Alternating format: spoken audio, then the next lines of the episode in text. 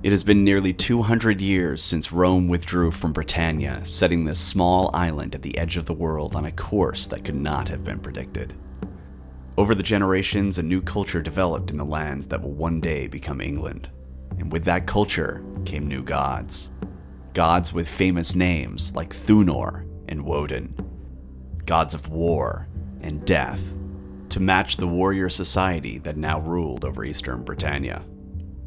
But while the Anglo Saxons were finding a new path in this brave new world, far to the east, in Rome, things were changing as well.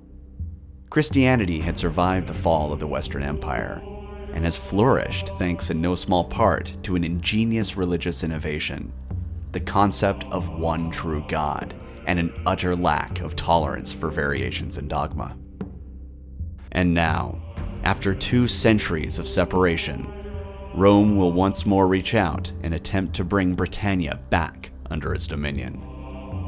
Very soon, a ship will set sail, and it will carry within it a man whose sole task will be to bring the Anglo Saxons back under the control of the church.